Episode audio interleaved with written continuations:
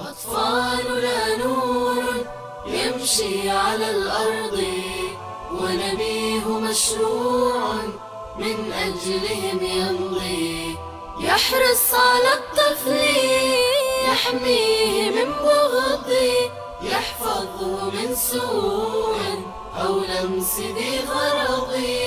أطفالنا نور يمشي على الأرض.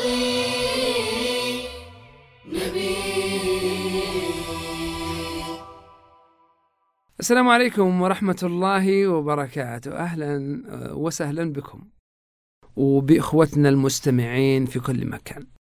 أه، تحدثنا في الماضي في الحلقات الماضية عن عدد من أه، الأبعاد والمواضيع اللي تهم وتؤسس لحديثنا اللاحق وهو التوضيح ما هو المشروع مشروع نبيل لتوعية بحماية الأطفال من التحرش الجنسي وكيف ممكن نبدأ توعية أبنائنا لكيفية حماية أنفسهم من التحرش. وهناك ضوابط مهمة جدا لابد أن يعيها كل مربي وكل متعامل مع الطفل وكل من سيقوم بتوعية الأطفال من التحرش الجنسي. الضابط الأول من ضوابط توعية أطفالنا من مخاطر التحرش الجنسي هو أن تكون توعيتنا لأطفالنا مناسبة لسن وحاجة وبيئة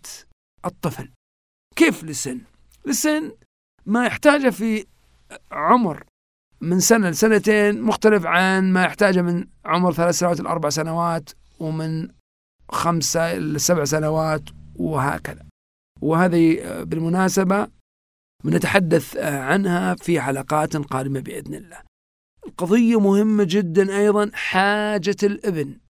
حاجته آه، البيت اللي فيه شغالة غير البيت اللي ما فيه شغالة. البيت اللي فيه سائق غير البيت اللي ما فيه سائق. آه، الإبن اللي عايش مع والديه والدته يعني بسبب الانفصال غير اللي آه، عايش مع أبوين مستقرين. الأب الإبن اللي يعني عنده في البيت آه، مراهقين غير الابن الوحيد. آه، وهكذا. إذا الموضوع مرتبط بحاجة. أيضا ببيئة ببيئة الطفل. آه، اللي في مدرسة آمنة غير اللي في مدرسة غير آمنة. اللي في حارة آمنة غير اللي في حارة غير آمنة. اللي في يعني يذهب كثيرا برفقة سائق خارج المنزل غير اللي ما يذهب إلا برفقة والديه مثلا. وإذا الموضوع مرتبط بسن مرتبط بحاجة مرتبط ببيئة الطفل. لابد أن نعي هذا الضابط ونحن نضع تصور للبدء في حديثنا لطفلنا عن كيفية حماية نفسه. هناك ضابط آخر وهو الضابط الثاني وضابط مهم جدا. كثير من الآباء والأمهات يصير منزعج يصير قلق يصير خايف من قضية التحرش فيأتي يعني اندفاع وفي توقيت واحد وفي مدة واحدة وفي يوم واحد ويجيب كل اللي عنده على قولهم. ويتحدث كل شيء في وقت واحد. ما يراعي لا سن ولا حاجة ولا بيئة طفلة. فالذكي المربي الذكي والمربي الذكي والمتحدث مع الأطفال الذكي هو الذي يضع برنامج مستمر للتوعية بحماية حماية الطفل لنفسه من التحرش الجنسي. مش يوم وبس. هو الموضوع مو مرتبط بيوم مرتبط بدوم.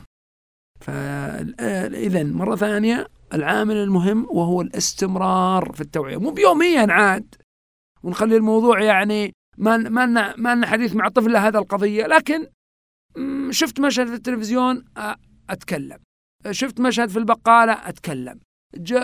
على حسب العمر وعلى حسب.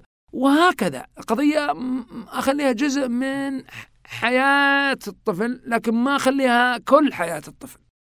مثل ما نوعيه بأي أدب آخر بأي شيء آخر مثلا خوفه من نعلمه كيف يتعامل مع الكهرباء مثلا. أو نعلمه كيف يتعامل مع السيارات مثلا بطريقة مستمرة مش مرة واحدة وخلاص. كل ما جاء موقف كل ما جت جاء خبر كل ما صار حدث كل ما وحسب العمر والحاجة. والضابط الثالث اللي بنتكلم عنه في قضيتنا اليوم وهي ضوابط الحديث مع أطفالنا كيف يحمون أنفسهم من التحرش هو الضابط أن تكون التوعية متكاملة.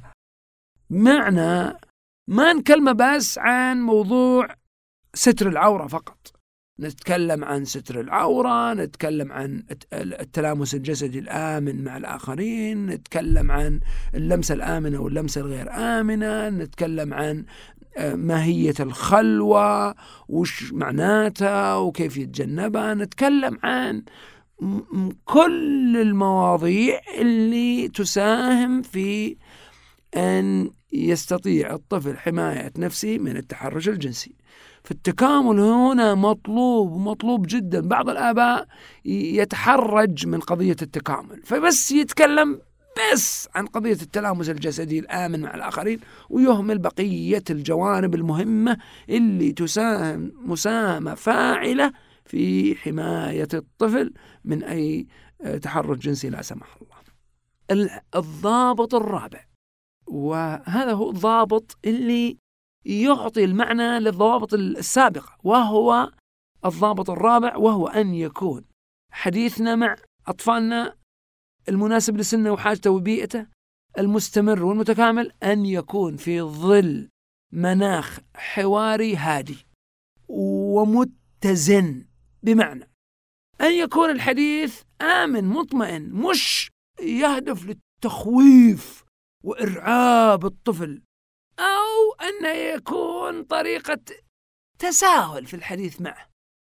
كأننا نتكلم عن طرفة وسالفة مضحكة وش وموضوع هامشي وناخذه بأريحية. و... وكأنه عادي جدا و... يعني ولا شيء يعني لو أحد يتعرض لتحرش يعني كأنه مزحة كأنه لا موضوع لا تخويف أكثر من اللازم ولا ناخذ الموضوع بتساهل ومخل.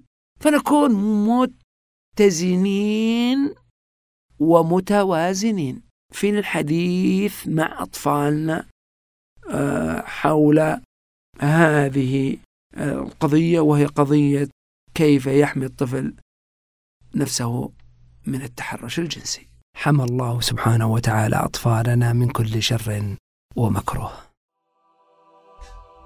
أطفالنا نور يمشي على الأرض ونبيه مشروع من أجلهم يمضي. يحرص على الطفل يحميه من بغض يحفظه من سوء أو لمس ذي غرض.